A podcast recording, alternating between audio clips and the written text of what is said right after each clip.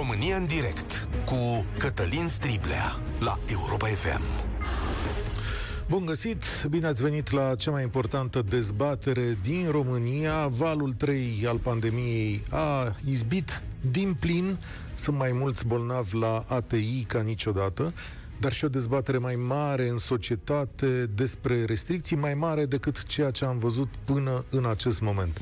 Este clar pentru fiecare om implicat în această chestiune că o viteză mai mare a vaccinării ar putea să rezolve această problemă, așa cum sunt semne că se rezolvă în state precum, uh, știu eu, Marea Britanie sau Israel. E adevărat însă că valul 3 al pandemiei a debutat și cu incidentul, să-i spunem, legat de AstraZeneca și astăzi mă întreb, desigur, câți dintre români privesc cu foarte mare încredere la vaccinare. Știm din datele de anul trecut că undeva o parte semnificativă din populație, undeva la 40%, avea îndoieli asupra vaccinării, asupra efectelor, asupra ceea ce va urma și îndoielile sunt firești, sunt omenești, de asta încercăm astăzi să răspundem unora dintre ele. Invitatul meu este coordonatorul campaniei de vaccinare, medicul Valeriu Gheorghiță. Bună ziua, bine ați venit, mulțumesc că ați acceptat. Bună ziua, bine v-am găsit, mulțumesc și eu pentru invitație, salutări și ascultătorilor Europa FM. Imediat vom intra în direct, cred că este prima dată când sunteți, uh, eu am spus așa, că vă vede lumea la televizor zilnic, probabil că acum vă știe toată România. E prima dată când vorbiți în mod direct cu publicul? După... În mod direct cu publicul, mod... da, este prima oară. E, asta facem aici zilnic la Europa FM. Luăm opiniile dumneavoastră, întrebările voastre ale ascultătorilor, le punem la un loc. Acesta este un efort comun nu suntem două părți aici, suntem oameni care încercăm să colaborăm, să rezolvăm o problemă importantă. Vă dau încă o dată numărul de telefon, am să-l repet ca să-l știe și ascultătorii care vor să intre prima dată la noi în direct. Este 0372069599. Îl repet, 0372069599. Vă dau câteva puncte de sprijin și vă întreb așa, aveți îndoieli în privința vaccinării? Vreți să știți mai multe despre serul pe care l-ați primit? Cât de ușor e să te programezi și ce lucruri ați întâmpinat în această platformă? Și cum ați luat decizia de a vă vaccina sau nu? Până la urmă, puteți să intrați însă în direct și să stați de vorbă cu doctorul Gheorghiță pe orice temă legată de acest lucru și să ne spune și nouă, și uite așa o să afle și uh, dumnealui că Știți cum e? Șefii sunt în vârful ierarhiei, multe lucruri se întâmplă la bază, sunt nevăzute. Poate aflăm de la bază și cum merge această campanie. Încă o dată, România în direct răspunde la numărul de telefon 0372069599. Dați-mi voie să pun eu două întrebări înainte de a merge mai departe. Cum a influențat înscrierea incidentul AstraZeneca? În, um, chiar în prima zi uh, în care au uh, majoritatea țărilor europene au decis suspendarea temporară a unui lot sau a tuturor loturilor de la vaccinul AstraZeneca uh, și în România s-a resimțit acest val de neîncredere. Ori din acel motiv au fost destul de multe anulări în platformă, pot să vă spun cumulat, au fost peste 80.000 de anulări, însă în ultimele zile ceea ce am observat, un lucru îmbucurător, oamenii au început să se programeze din nou. Dacă în ultimele 24 de ore fuseseră aproximativ 7000 de anulări, în același timp erau peste 42.000 de persoane care s-au înscris și au ocupat locuri în centrele de vaccinare cu AstraZeneca. Eu cred că încrederea se poate pierde foarte ușor și se câștigă cu greutate și prin efort, însă um, noi ne dorim foarte mult să fim aproape de fiecare om care își dorește să se vaccineze, care are întrebări, care este preocupat de această temă și nu întâmplător organizăm în fiecare săptămână pe pagina de socializare RoVaccinare uh, sesiuni de întrebări și răspunsuri. Ba chiar în perioada în care a fost această evaluare supusă de uh, Agenția Europeană a Medicamentului, am organizat chiar două sesiuni de același tip pe uh, specificul vaccinului de la AstraZeneca. Dacă ar fi să recomandați unui apropiat sau uite, că sunteți medic, până la urmă aveți pacienți în față de fiecare dată, asta vă este meseria. Uh, Ați alege între vaccinurile astea? Adică... Nu, în momentul de față pot să vă spun chiar astăzi au fost uh, făcute publicității uh, date, datele dintr-un studiu din Statele Unite ale Americii pe 32.000 de uh, persoane voluntare înrolate uh, care au inclus, uh, inclus uh, persoane cu vârstă de peste 65 de ani și care, dacă vreți, confirmă eficacitatea vaccinului de la AstraZeneca, vorbim de circa 79% eficacitate față de boala simptomatică, vorbim de 100% eficacitate față de forme severe, față de complicații ale uh, maladiei COVID-19 și față de spitalizare. Și de asemenea se uh, confirmă eficacitatea de 80% la persoanele cu vârstă de peste 65 Stați de ani. o secundă. Deci spuneți așa că cine și-a făcut cu AstraZeneca 100% nu a mai intrat în spital, da? Nu a făcut formă gravă? Acestea sunt datele din studii și vin suplimentar datele din viața de zi cu zi, de pildă din Marea Britanie și Scoția, care confirmă o reducere cu 94% a internărilor după administrarea primei doze cu evaluări făcute la un interval de 28 de zile de la administrarea primei doze, comparativ cu cei care nu au fost vaccinați. Deci beneficiile sunt foarte mari, ori din acest punct de vedere cred că la acest, la acest moment este important ca toate tipurile de vaccinuri disponibile să fie accesate, oamenii să se programeze, tocmai pentru că suntem într-o situație dificilă din punct de vedere epidemiologic, vedem o creștere a numărului de cazuri de la o zi la alta.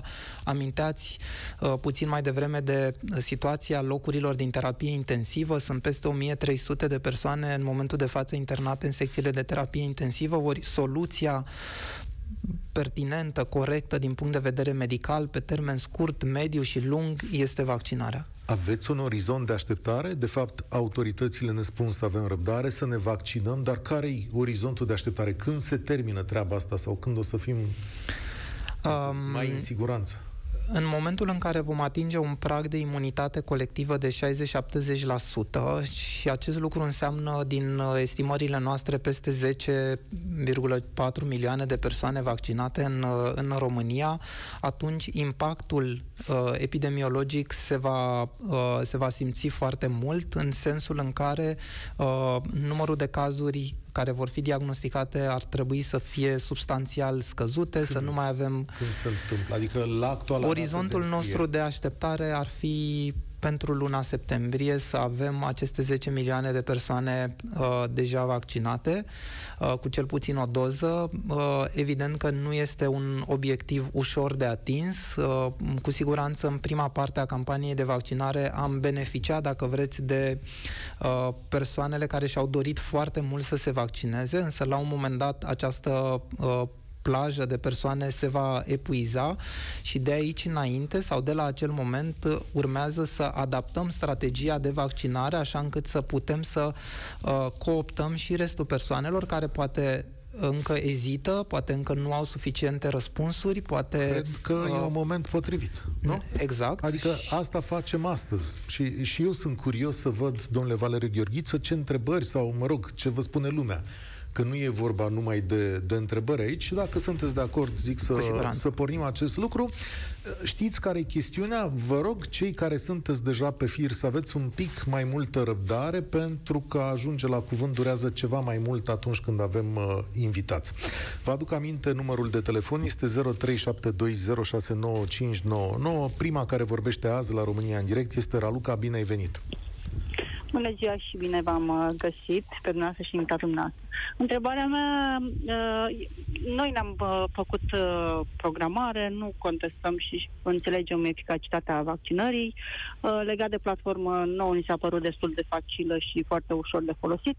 Eu am o întrebare care se adresează unui segment poate mai redus al populației, respectiv adolescenților legate de adolescenți. Am un fiu care face 16 ani la mijlocul lunii mai are niște afecțiuni medicale care îl recomandă pentru vaccinare. Am încercat să-i facem o programare pe lista de așteptare, considerând că uh, perioada de așteptare până la vaccinare este oricum de o lună jumate, două, uh, am spus să-l punem și noi pe lista de așteptare, să putem în momentul când face 16 ani, să nu mai așteptăm încă o lună jumate, două din momentul când trecem pe lista de așteptare, dar nu am putut face acest lucru. Am sunat în call center, uh, cei din call center ne-au, ne explicat că nu s-a luat în vedere, nu s-a avut în vedere până acum acest segment și această solicitare. Mă poate ajuta domnul uh, doctor să ne spună dacă este posibil să se ia în calcul listă de așteptare totuși și pentru tinerii care, măcar, uitați, sunt două luni. Știm că de obicei cam la două luni poate ne vine rândul la vaccinare. Să se ia măcar pentru aceste mai cu două luni, trei luni înainte de împlinirea vârstei se poate face programare. Poate nu sunt multe solicitări, dar cu ocazia asta poate vor fi. Vă mulțumesc frumos pentru întrebare. Pot să vă asigur de faptul că în situația unei persoane care încă nu a împlinit vârsta de 16 ani și care se află în evidență cu o boală cronică, chiar la momentul la care va fi uh, trecută pe lista de așteptare, cu prioritate se va notifica acea persoană pentru a fi vaccinată. Uh, ceea ce am mai spus uh, și cu alte ocazii este faptul că se va respecta prioritizarea tuturor persoanelor din lista lista de așteptare, în sensul în care se notifică cu prioritate cei care sunt în evidență cu boli cronice, cei vârstnici, indiferent de uh, uh, uh, poziția pe care se află pe acea listă de așteptare și în funcție de locurile care mai rămân libere într-un centru de vaccinare sunt notificate și persoanele din etapa a treia.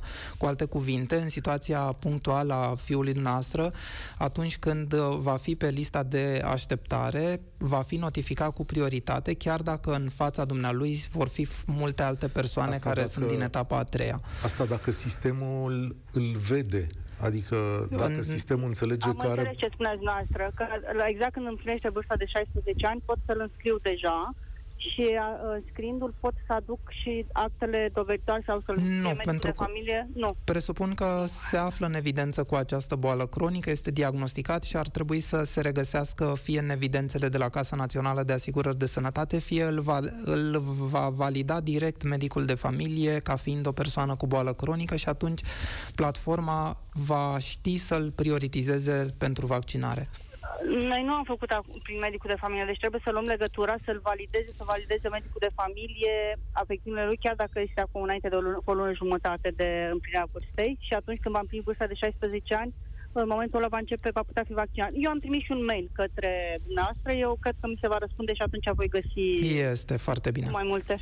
Ok, ca să nu vă rețin, eu vă mulțumesc foarte Mulțumim, mult. Mulțumim, Rauca. Spor la, spor la treabă și, uh, și sănătate. Asta e o problemă că mulți dintre bolnavii cronici nu sunt în uh, sistemul, uh, în sistemul respectiv și cred că... La momentul actual au fost făcute actualizări ale bazei de date. Casa Națională a mai furnizat uh, și a, s-a completat această evidență evidență, sunt foarte puține situațiile în care pacienții nu se mai regăsesc în acea bază de date și în uh, acele situații punctuale medicii de familie au un rol important de a valida într-adevăr existența unei boli cronice. 0372069599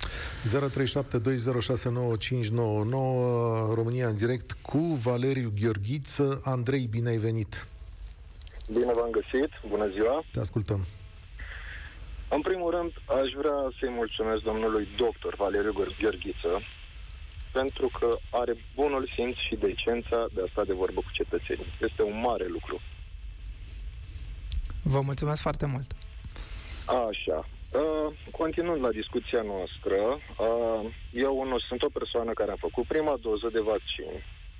M-am bucurat de încrederea care mi se acordă în jurul meu, un cercul de prieteni, și am încercat pe cât posibil să programez cât mai multe persoane pe platformă voluntar, fără să mă roage nimeni, iar celor sceptici să le explic beneficiile vaccinării. Uh, și uh, probleme pe care le-am întâmpinat la platformă. Poate asta vă interesează mult mai mult. Uh, sunt o persoană care m-am înscris pe platformă de undeva de la începutul lunii ianuarie. Ne intră nici în etapa 1, nici în etapa a doua.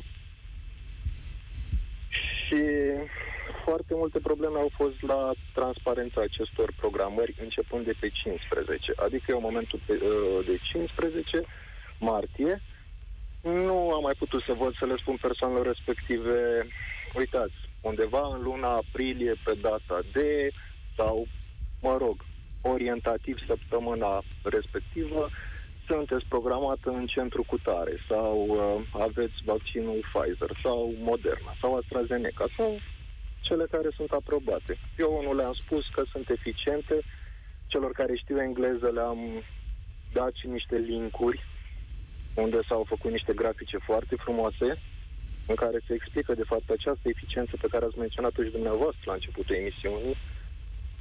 Cum că... ți-ai fi dorit să funcționeze? De fapt, care e problema? Ajută-mă să înțeleg. Că nu vezi efectiv data programării? Uh, da, data programării și înainte se putea vedea în funcție de rapel uh, ce vaccin se administrează. Acum nu se mai vede. Uh, dacă îmi permiteți, aș vrea să explic aceste uh, lucruri. În primul rând vreau să vă felicit și cred că demersul uh, pe care dumneavoastră l-ați avut până la acest moment de a facilita și de a programa și alte persoane sau de a încerca să prezentați beneficiile vaccinării celor din jurul dumneavoastră este unul pe care noi îl salutăm și îl susținem cât putem de mult. Cred că acest lucru înseamnă solidaritate și dorința tuturor de a ne fi mai bine final.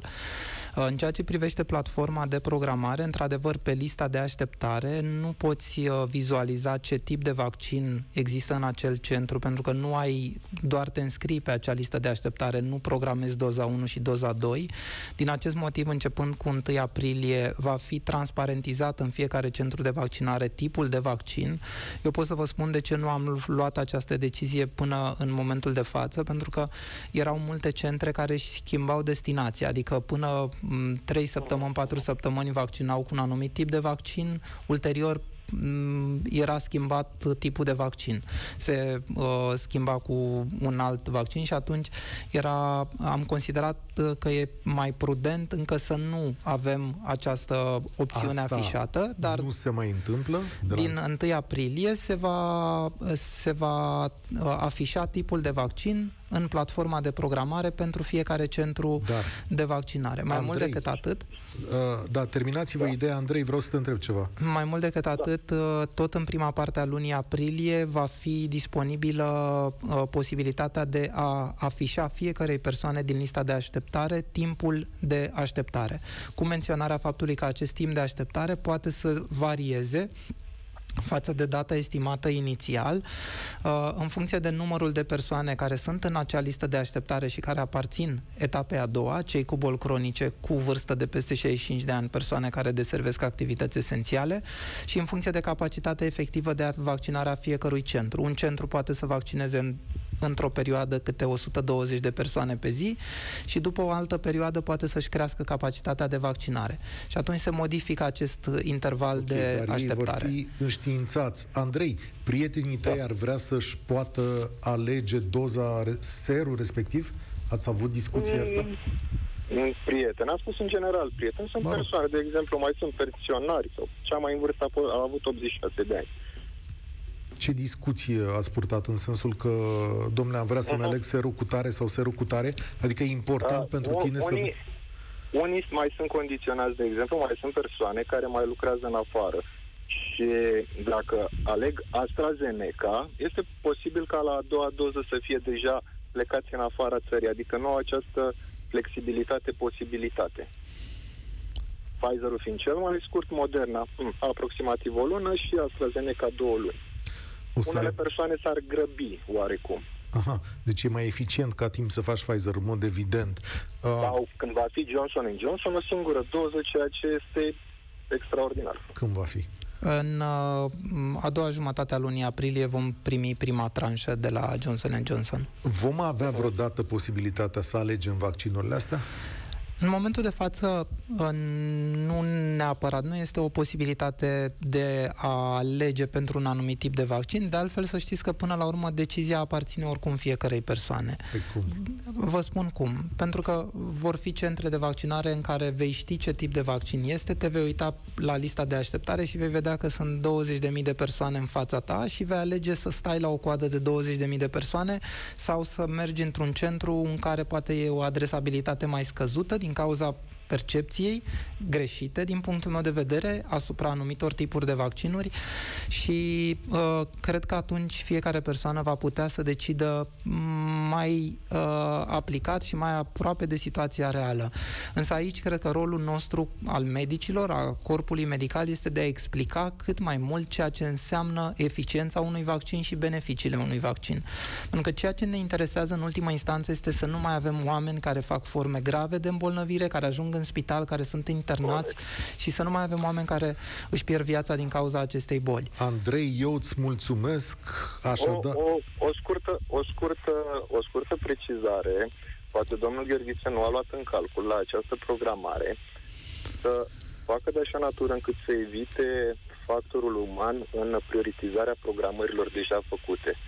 Să nu mai existe discuții ca la etapa 1, știți dumneavoastră, peste rând, fiecare care cunoaște persoana care coordonează centru.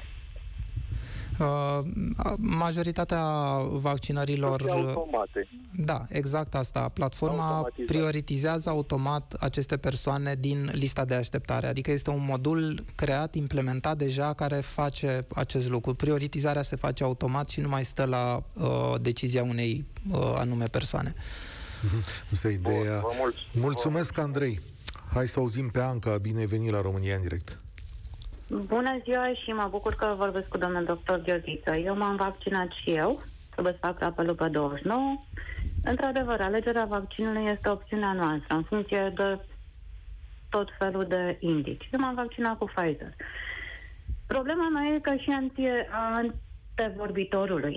Gândiți-vă că avem uh, aparținători în vârstă, care au foarte multe alergii, care au și recomandări. Eu am, de exemplu, în mei în Brăila, unde Pfizer și Moderna nu le aduceți nu se pot deplasa la măcini, deci trebuie să vedeți totuși și sunt de acord, fiecare își alege vaccinul așa cum am ales și tratamentul oncologic, deci trebuie să ai o decizie, chiar că stai la coadă. Uh, exact. Uh, acum pot să vă spun deci că la da. nivel da. național uh, majoritatea centrelor de vaccinare, circa 60% vor avea uh, vaccin de la Pfizer pentru că este realmente vaccinul care ne Uh, aduce cele mai multe doze în România, peste 20 de milioane de doze. Uh, circa 10% dintre ele au vaccin de la Moderna, pentru că este uh, compania care ne livrează cele mai puține doze și cam 30% vom avea doze de la AstraZeneca. Acest raport sigur că se va schimba în momentul în care vom avea din aprilie și vaccinul de la Johnson Johnson, însă intenția noastră din punct de vedere al strategiei este să implicăm deja și medicii de familie și să poată să vaccineze prin cabinetele de medicină de familie, folosind acele Dar vaccinuri, sigur, pentru care există posibilitatea de asigurare unui rămâne, lanț de frig. Întrebarea încă îi rămâne, adică cum se alege centrul Unchii mei din Brăila nu au reușit să se programeze, au alergii, au contraindicații. E un oraș mare, Brăila. Nu aveți Pfizer și Zeneca, aveți la Măcini. Cum se trimit la Măcini? Ei nu vin nici în București. Mai am o mădușă în vârstă aici în București, foarte alergică, deci ea va avea Asta e, trebuie să fii transparent și cum să reușim să-i programăm și să știm când pe acești bătrâni, rude sau nerude, cum a zis și colegul, să știți ce alegi. E și opțiunea noastră și cum să faci cu ei. La Brăila nu i-au pus pe nicio listă. Uh, pentru, ce să facă. pentru persoanele nedeplasabile sau greu deplasabile există... Sunt deplasabile, dar în jurul casei, în Brăila. Nu-i pot duce la măcini, că nu vor, le e frică. Da, este, e, este adevărat. Acum uh, trebuie să înțelegem că aceste centre au fost, uh, uh, locația lor a fost stabilită de către Direcția de Sănătate Publică a fiecărui județ în funcție de uh, situația spațiilor disponibile unde s-a putut realmente amenaja aceste centre, unde a existat resursă umană disponibilă pentru a asigura personalul necesar pentru vaccinare și mai mult decât atât este evident că nu, am, nu avem o reprezentare uh, geografică în momentul de față satisfăcătoare. Urmează să uh, fie deschise din uh, prima parte a lunii aprilie alte cabinete de vaccinare pentru Pfizer, Dar ceea ce mie... va asigura accesul, okay. poate, și va crește accesul mai multor persoane la, la vaccinare. Nu mi-e foarte clar. Cum procedați? Adică între deci, două orașe... scuzați-mă că vă întrerup. E un oraș mare. Galați nu are această problemă. Mă refer cum dați cotele pe orașe. Nu vorbesc de vigăle sau Sunt, uh, se, uh, se stabilește un număr de cabinete de vaccinare în funcție de două criterii importante. Criteriul de- demografic, adică numărul de persoane, de pildă, cu vârsta de peste 60 sau 65 de ani, la care se... Brăila. La Sunt care foarte mult, credeți-mă. Vă cred, însă vârsta. acestea sunt datele Demografic de la vorbim. nivel național și la care se mai ia în calcul criteriul de rată de incidență cumulată a cazurilor. Uh, Din acest motiv, chiar în această săptămână, din, de sâmbătă, din 20 martie, au fost deschise 167 de cabinete Da. noi pentru Tot Pfizer. nu-mi dau seama de ce la Brăila ar putea ajunge Pfizer sau n-ar putea ajunge și în alt oraș, la Galați, de exemplu, ajung. U- Unde Fă- se Sunt mai face? mult bolnavi la Galați, pentru că e populație mai mult activă la Galați. Dacă mă luați cu rata de incidență, așteptăm să se îmbolnăvească cei din Brăila că sunt în vârstă, stau acasă, stau izolați, ei fiind mai mulți decât noi cei care lucrăm și eu am avut COVID. Eu sunt în București Nu, categoric nu. Este și n-aș fi tu să am. Este vorba, vaccinarea, după cum știm cu toții, este o măsură de prevenție care trebuie aplicată, evident, atât în uh, zonele și localitățile cu incidență crescută a cazurilor, cât și în zonele unde incidența este sub media națională. Evident că toată lumea are nevoie de vaccinare și ceea ce noi încercăm să facem este să creștem această capacitate de vaccinare, însă la momentul actual am fost limitați, ca și celelalte țări europene, de numărul de doze disponibile. Pot să vă spun că pentru Pfizer rata de utilizare a dozelor este de peste 85%, practic nu, Nu. avem deloc uh, stocuri. Sunt de acord cu răspunsul dumneavoastră până la un punct. Luați-mă Vă băbește, rog. cum se spune în România, Așa. că eu înțeleg mai greu. Uh, mulțumesc tare mult, Anca. Deci, să zicem că în România primiți acum 100.000 de mii de doze Pfizer. Cum să facem împărțirea pe centre, pe orașe? Cum să duc ele într-o parte și uh, altele în altă parte? Vă spun că aceste cine 100 de decide? mii, Așa? aceste 100 de mii de doze le împărțim la 60. 60 înseamnă capacitatea de vaccinare într-un cabinet pe cele 12 ore și vedem câte cabinete putem asigura cu aceste doze pe un interval Ok. de 20 de zile cât avem prima doză. Trebuie să ținem cont să asigurăm și dozele pentru rapel, adică din ziua 21 Bun, alea persoanele le dați vaccinate deoparte, cele cu rapel. Am bun. înțeles. Uh, în funcție de numărul de cabinete pe care le putem deschide, facem alocarea pe fiecare județ, ținând cont de, repet, criteriul acesta demografic și de Și rata de incidență cine pe care am luat-o în hotărăște calcul. câte sunt în uh, fiecare județ, câte se Se deschid? face ponderat în funcție de numărul de Aha. persoane cu vârsta peste 65 de ani. Însă amplasarea efectivă a unui centru în județ se stabilește de către Direcția de Sănătate Publică. Sigur că există uneori o, o discrepanță între nevoia reală de a pune un centru într-o uh, localitate unde poate adresabilitatea sau intenția de vaccinare este mai crescută și situația de la fața locului, unde pot să deschid acest centru și unde este deja amenajat și unde există Dumneavoastră, personal. după ce criterii deschideți centrele astea, adică la ce vă uitați? La numărul populației de acolo? La numărul populației din județ, în mod deosebit, Pe însă baza cărei distribuirea raportări? Că noi nici la de alegeri la nu. Institutul Național de Statistică sunt luate aceste date. Adică alea care ne arată că la alegeri avem tot uh, 18-19 milioane de persoane, dar în realitate Sunt ultimele date, cred că din 2019 sau 2020, însă acesta este criteriul pe Am care înțeles. colegii de la Institutul de Sănătate Publică îl iau în calcul și se face ponderat în funcție, repet, de acest criteriu. Ok. Alexandra, bine ai venit la România în direct. Bine v-am găsit. În primul rând, mulțumesc, domnule doctor, pentru tot ce faceți și munca pe care o depuneți în perioada asta. Cred că mare nu este plăcere. ușor deloc. Uh, Eu am o întrebare mai generală. Am uh, tot auzit sau am citit pe diverse grupuri de Facebook că, uh, că oamenii, uh, în special bătrânii, sunt sfătuiți de către medicilor de familie să nu facă vaccinul din diverse motive. Uh, sunt curioasă dacă se iau anumite măsuri sau uh, există vreo comunicare cu medicii din orașele mai mici sau din sate, astfel încât să încurajeze populația să se vaccineze. Uh, Mulțumesc frumos pentru această întrebare. Din păcate am și eu aceste semnale că m, sunt uh, m, total inadecvat sfătuite m, o parte dintre persoane m, să nu se vaccineze, ceea ce nu e firesc, mai ales când acest mesaj vine din partea unui m, profesionist în domeniul sănătății care ar trebui să cunoască beneficiile și importanța vaccinării, drept pentru care noi am avut mai multe webinarii științifice organizate cu uh, sprijinul universităților de medicină și farmacie din toată țara și de asemenea cu asociațiile medicilor de familie din uh, România, cu patronatele medicilor de familie, uh, webinarii pe care uh, urmează să le reluăm strict pentru a dezbate anumite tipuri de vaccinuri. Chiar ultimul webinar pe care l-am avut cu medicii de familie, pot să vă spun că a fost în urmă cu două săptămâni, uh, tocmai pentru a uh, relua, dacă vreți, ultimele date științifice despre eficiența, profilul de siguranță al vaccinurilor disponibile.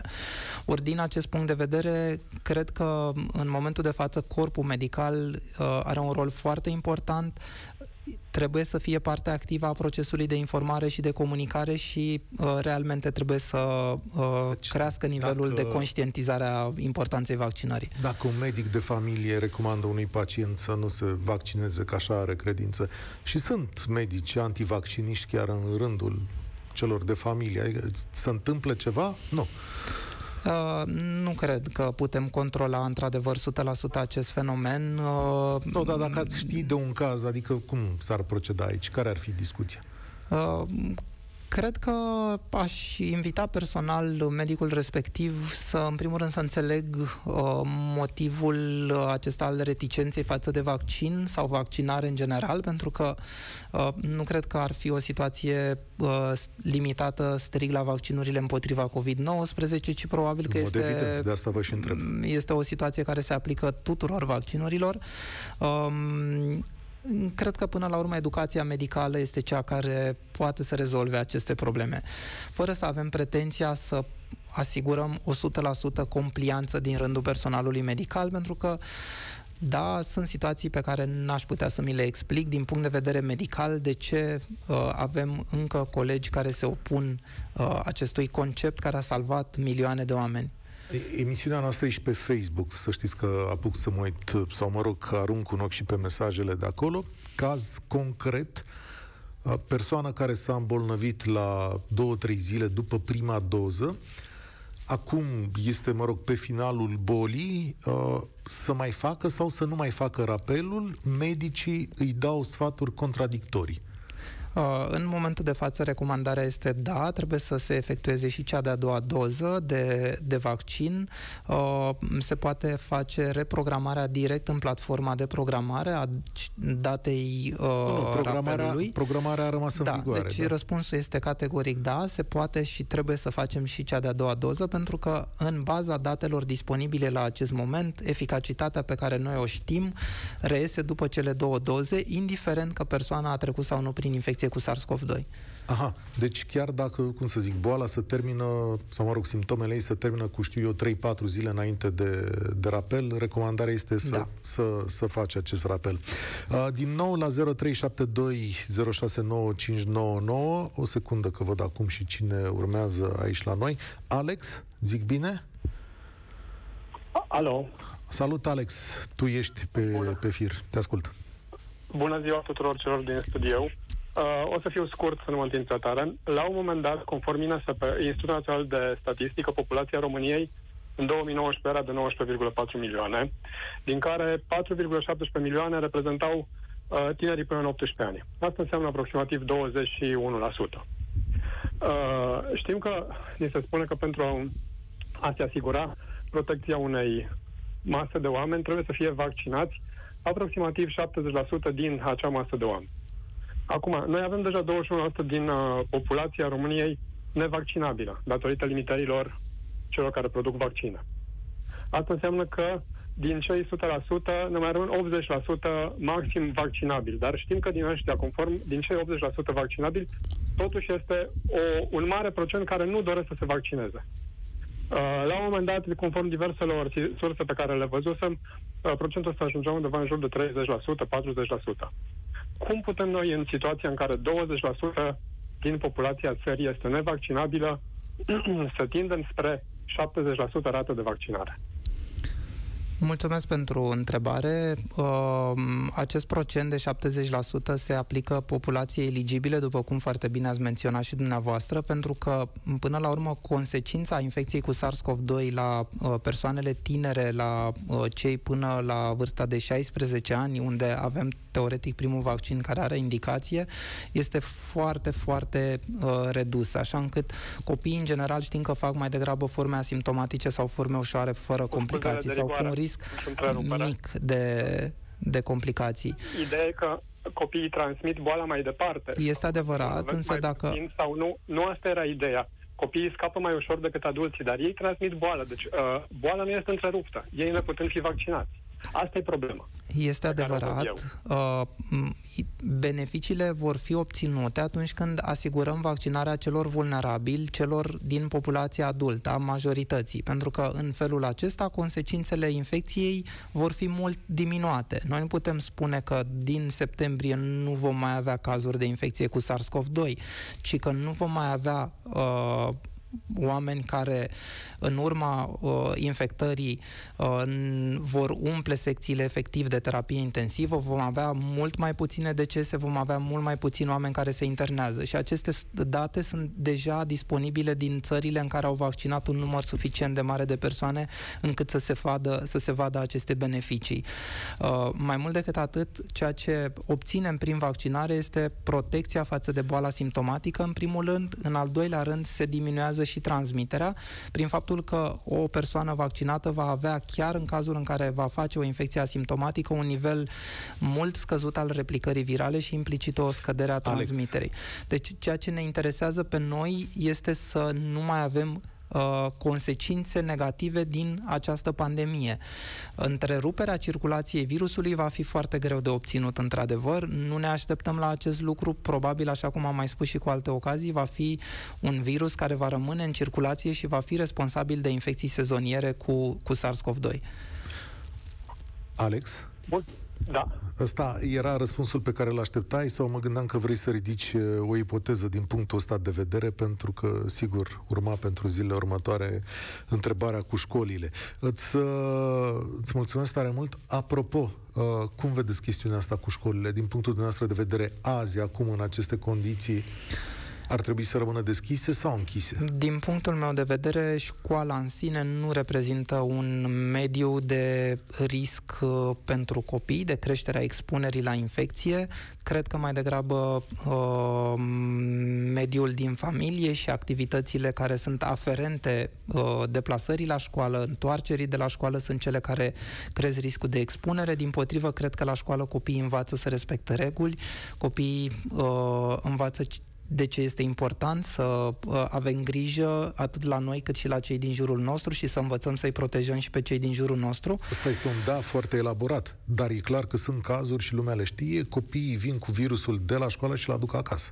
Sau, mă rog, din drum spre școală, de unde considerați dumneavoastră. Da, asta, cazurile astea există? Vă văd... Există, dar nu la nivelul de a genera focare și nu la nivelul de a decompensa, dacă vreți, din punct de vedere uh, epidemiologic, o situație deci, anterior echilibrată. Dată, dacă este peste 6 la mie în București, ați fi mai curând pentru rămânerea școlilor deschise sau închise? Eu cred că școala trebuie să fie prima care se deschide și ultima care se deschide într-o situație epidemiologică care uh, poate este mai puțin controlată.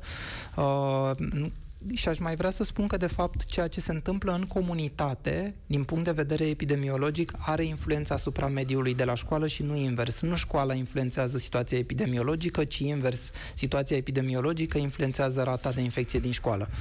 Raluca, ești la România în direct. Vă spun că prelungim acest program după ora 14 câteva minute. Știu că ați sunat în număr foarte mare. O să luăm publicitate în scurt timp, dar înainte, Raluca. Uh, bună ziua! Te ascultăm! Așa, și, uh, mă bucur că am reușit să, să intru în direct.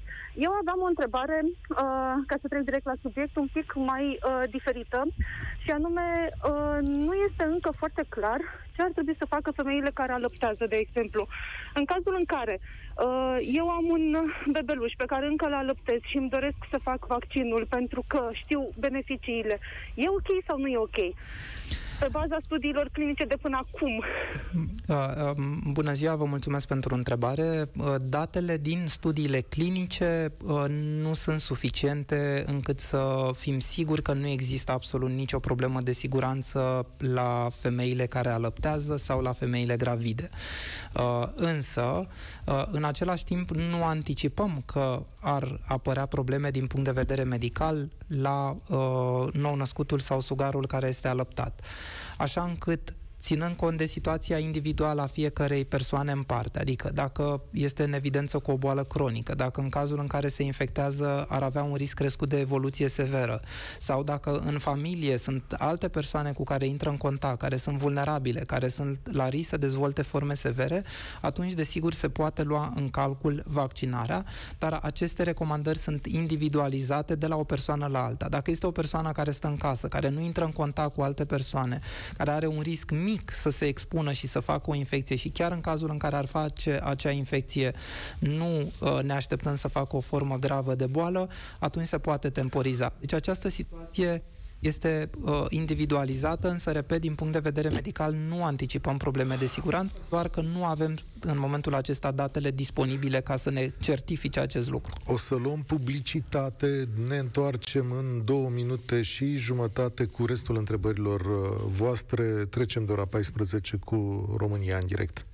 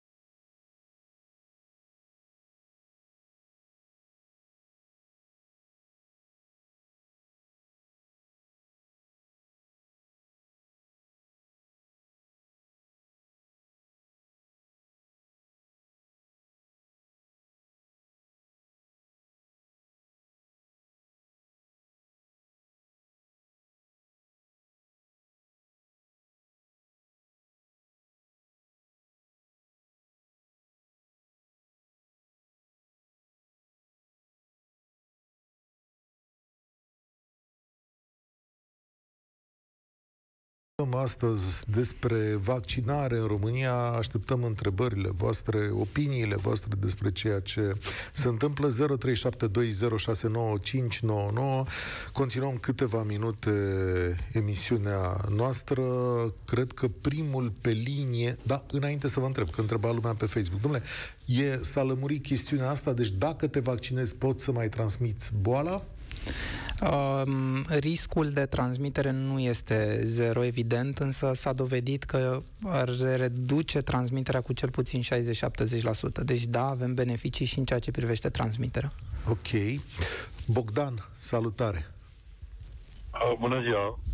Cătălin, bună ziua, domnul Gheorghiță! Bună ziua! pentru randamentul campaniei de vaccinare, ca să zic așa. Uh, o problemă o am legată de faptul cu bazele de date și interconectarea lor.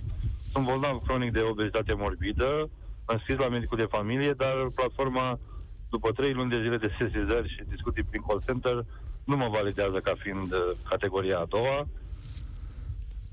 Uh, mi s-a spus că sunt cumva două baze de date separat. Am reușit să mă programez prin call center la un moment dat în ianuarie pentru 16 martie pentru Pfizer.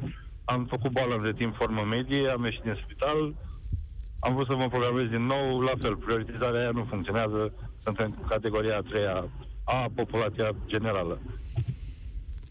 Uh, dacă îmi permiteți, într-adevăr, persoanele care sunt în evidență cu obezitate nu se regăsesc în baza de date. De ce mai e trecută la boală cronică acolo? Sau în registru bolilor cu risc? Da, vă spun de ce, pentru dacă, că... Dacă prioritatea e zero în plus, față nu. de restul populației normale, de ce mai este acolo nomenclator? Pentru că noi știm că din punct de vedere medical o persoană cu obezitate are un risc să facă formă severă, însă pentru că obezitatea de vă cele mai de multe ori... Scurt, fără să vă supărați pe mine. Nu, nu mă supăr. și la ce ne ajută că știm. Uh, Posibilitatea de programare de această dată este asigurată de către medicul de familie sau prin serviciul de call center și atunci uh, în ambele variante veți fi programat ca persoană cu boală cronică fără să aveți nevoie de un act care să dovedească acest lucru. Însă... Uh, Se și vede, adică e greu să absența, absența uh, acestui diagnostic din uh, documentele medicale, de cele mai multe ori, explică de ce multe persoane care sunt în evidență cu obezitate uh, nu sunt validate în această bază de date a Casei Naționale de Asigurări de Sănătate. Deci, practic, de multe ori o persoană supraponderală sau cu obezitate nu primește acest diagnostic cu ocazia internărilor sau prezentărilor la medic și atunci nu se raportează la, la internare casa de... de internare obezitate morbidă. E trecut. Puteți Aici până e, la urmă, eu înțeleg că uh, dialogul ăsta e de natură birocratică, da, se poate rezolva de mai... date, da sau nu, de ce într-una sunt registrați și în cealaltă platformă de vaccinare nu. Vă mulțumesc, nu vreau spor să la, Spor la treabă, Vă mulțumesc și eu. Deci oh. e o chestiune birocratică, nu până la urmă. Sau așa consideră statul român că e totuși altă treaptă la vaccinare pentru oamenii ăștia? Nu, prioritatea este la fel ca orice alt pacient care este în evidență cu o boală cronică, însă din acest motiv, într-adevăr, multe persoane, nu este o situație particulară, multe persoane care sunt în evidență cu obezitate nu se regăsesc în baza de date a Casei Naționale de Asigurări de Sănătate. Din acest motiv, persoanele respective se pot programa prin serviciu de call center sau prin intermediul medicului de familie. Și e, e important să facă acest lucru, tocmai pentru a fi în evidență cu boală cronică și pentru a fi prioritizați pentru vaccinare. O întrebare care nu e legată de vaccinare, dar totuși o pune foarte multă lume. Uh, de ce, mă rog, nu sunt toate testările gratuite, toate testările PCR, poate discutați în grupul cu, cu pricina pentru populație, mai ales dacă sunt plătitori de asigurare. Da, uh, am văzut deja că multe țări care au crescut capacitatea de testare uh, asigură gratuitatea acestor teste. Probabil că la un moment dat uh, se va lua în calcul și în România acest lucru, însă în momentul de față avem uh, alternativa la testele PCR, aceste teste de antigen care au o sensibilitate foarte bună la persoanele simptomatice. Le recomandați? Da, pentru persoanele care au simptome, care au un, indiferent de nivelul simptomatologiei, testele antigen sunt uh, foarte sensibile și uh, concordă cu rezultatele PCR. Bine, ele sunt ieftine, în niciun caz nu sunt uh, Acest lucru gratuite. creează o accesibilitate mai mare, într-adevăr. Haideți să mergem mai departe. Cred că Viorica, da? Sper să nu, sper să nu greșesc în momentul ăsta. Uh, dacă o avem pe Viorica, dacă nu, este... Bună ziua, eu Sa- sunt aici. Salutare, te ascultăm. Bună ziua, mă bucur să vă aud, vă salut și vă mulțumesc pentru tot ce se întâmplă. Uh, strict și la obiect un medic cu un cabinet uh, individual în contract cu Casa de Sănătate în București. Uh, din nefericire am făcut boala pe 25 decembrie, deci nu m-am putut uh, înscrie în prima perioadă de vaccinare, atunci când noi am avut prioritate la vaccinare, personalul medico-sanitar. Uh, după care, uh, practic, uh, știu, n-am verificat azi, ieri, al altă ieri pe contul nostru, dar știu că nu mai putem să ne programăm prioritar la vaccinare, ci la categoria de vârstă atunci când prindem loc ca orice alt cetățean de vârsta mea. Uh, dacă domnul Gheorghiță ne, ne poate răspunde și uh, cred în continuare că nu am uh, destabiliza sistemul de, de vaccinare pentru că suntem puțini medici în situația aceasta care să fi făcut boala fix în decembrie-ianuarie și să nu ne putem vaccina în acea perioadă de, destinată nouă.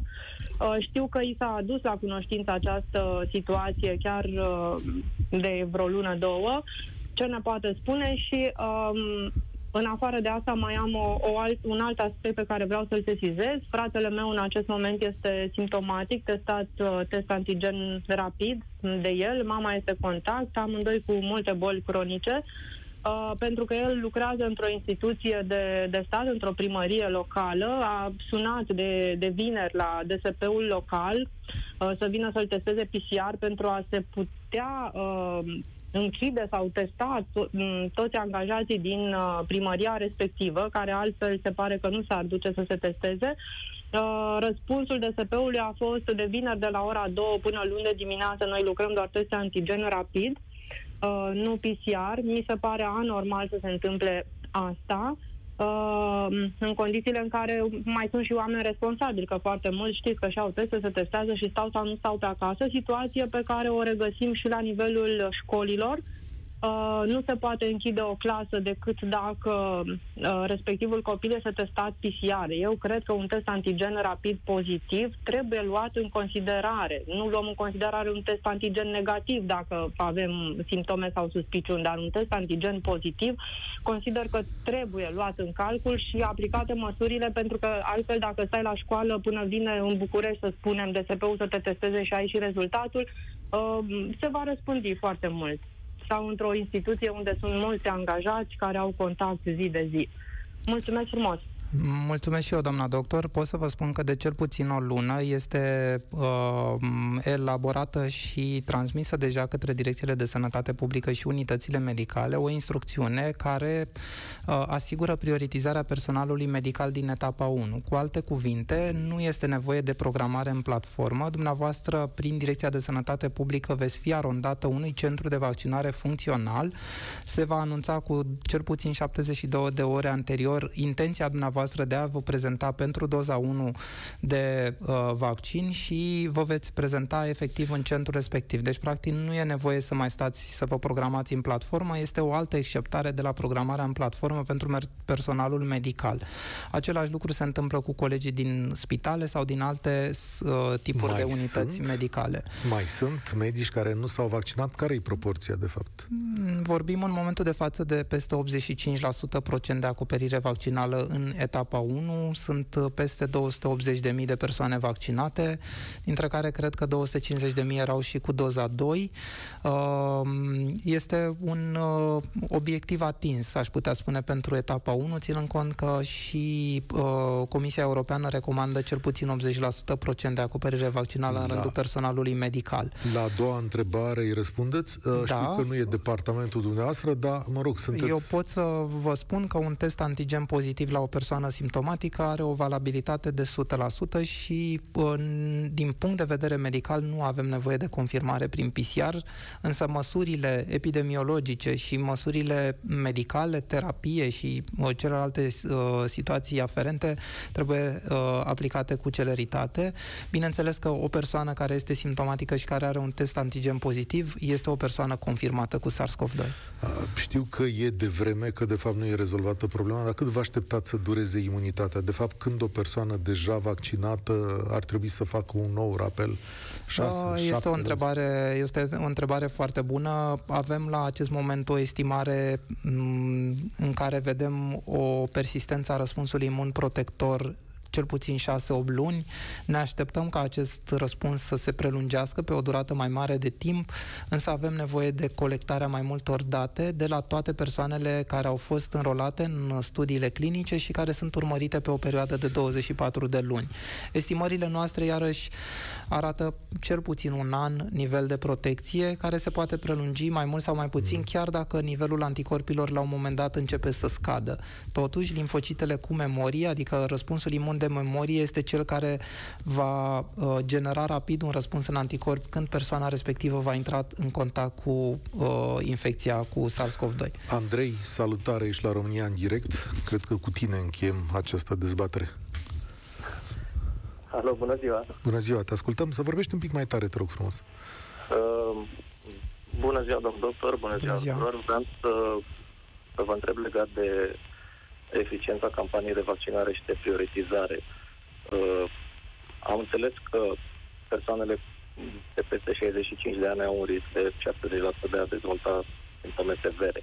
Însă, eu consider că peste 70% dintre tinerii populației uh, plimbă virusul mai departe, ducându-l la bătrâni. De ce nu s-a abordat o campanie de vaccinare, în mod special pentru tineri, în primă fază populație productivă și populație activă și social și efectiv productiv, de ce nu am încercat să izolăm mai mult bătrânii și să punem un accent pe tineret, să dăm drumul și economiei și unei sănătăți psihice a tinerilor activă.